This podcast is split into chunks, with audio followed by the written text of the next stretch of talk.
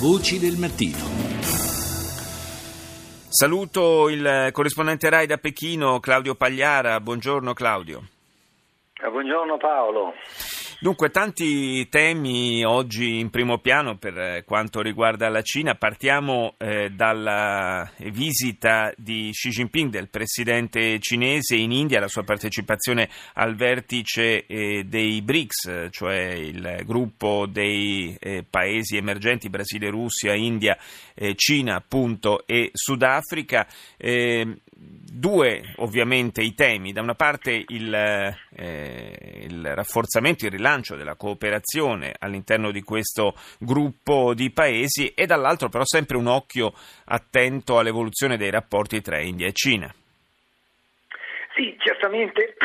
rapporti, eh, innanzitutto eh, la conclusione del vertice eh, mostra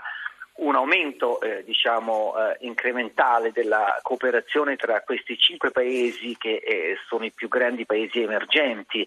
e che vogliono costruire in qualche modo istituzioni che agevolino questo processo e si sgancino dall'orbita occidentale eh, americana. E dunque eh, una delle istituzioni che è stata come dire, fondata in questo vertice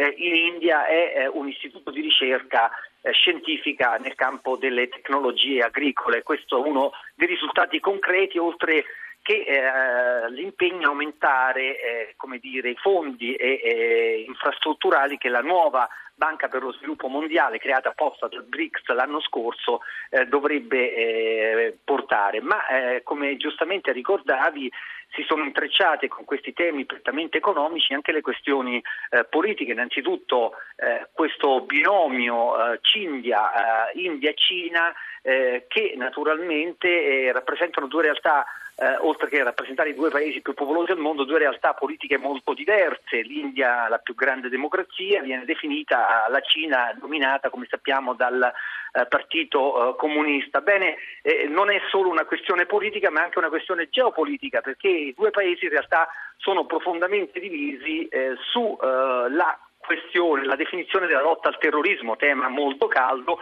perché eh, l'India eh, da settembre ha una vera e propria escalation anche militare nei confronti del Pakistan e il, pre- il, pres- il presidente Modi ha definito il Pakistan eh, la, la, l'ispiratore del terrorismo e invece, come eh, ben noto, la Cina ha lanciato un vasto programma di cooperazione con lo stesso Pakistan. Insomma, come si suol dire, la famiglia è piccola, ma i litigi non mancano. E anche lì, insomma, si, si, si gioca una partita eh, a scacchi per quanto riguarda le, le, aree di influenza, perché lo ricordiamo, il Pakistan, sia pure tra mille contraddizioni, resta almeno formalmente un alleato eh, strategico degli Stati Uniti e la Cina probabilmente anche lì cerca di, di, di erodere qualche cosa del, eh, del, di influenza, della capacità di influenza degli Stati Uniti in Asia.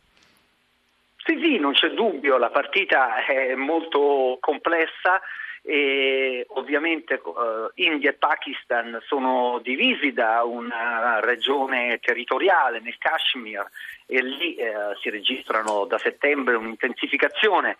degli scontri e di qui i toni eh, molto duri eh, del nazionalista Modi usati eh, tramite il Twitter eh, a commento della conferenza del BRICS ma che non appaiono nel documento finale perché ovviamente quelle accuse al Pakistan di essere l'ispiratore del terrorismo non sarebbero state eh, non, non, non potevano costituire un punto di mediazione con la Cina che invece eh, un po' in questo in sintonia con l'Occidente, eh, vede nel Pakistan un, un, un, alleato soprattutto economico per quanto riguarda la Cina, eh, molto importante nella sua apertura o riapertura di questa via della seta che dalla Cina dovrebbe eh, congiungere diciamo, l'estremo oriente eh, fino a, ad arrivare in Europa come appunto quella antica peraltro che arrivava come sappiamo a Venezia e poi anche a Roma. Eh, Claudio, concluderei, concluderei, questa nostra chiacchierata facendo un accenno alla nuova missione spaziale che eh, la Cina ha lanciato e che inorgoglisce molto Pechino. Sì, come avete fatto sentire nei titoli, eh, i telegiornali oggi aprono giustamente eh, con questa missione spaziale, erano le 7.30 quando eh, la missione spaziale con due astronauti, un veterano e un giovane alla sua prima missione eh, è stato lanciato nello spazio, una missione finora coronata da pieno eh, successo, il razzo orbita e si aggancerà al laboratorio spaziale per condurre un esperimento, esperimenti che dureranno eh, 30 giorni ed è questo il periodo più lungo eh, per eh, astronauti cinesi e, e nello spazio. Naturalmente siamo ben lontani dal record eh, dell'americano che supera eh, l'anno, ma eh, per la Cina è eh, un passo in questa lunga marcia nello spazio che certamente vede la Cina impegnata anche qui, anche in questo settore importante dove si giocano le tecnologie più avanzate, a recuperare il distacco eh, con l'Occidente e, e tutti gli esperti dicono che effettivamente il distacco lo sta recuperando rapidamente. Se pensiamo che la prima missione spaziale con astronauti a bordo risale appena al 2003, eh, già adesso sono in grado di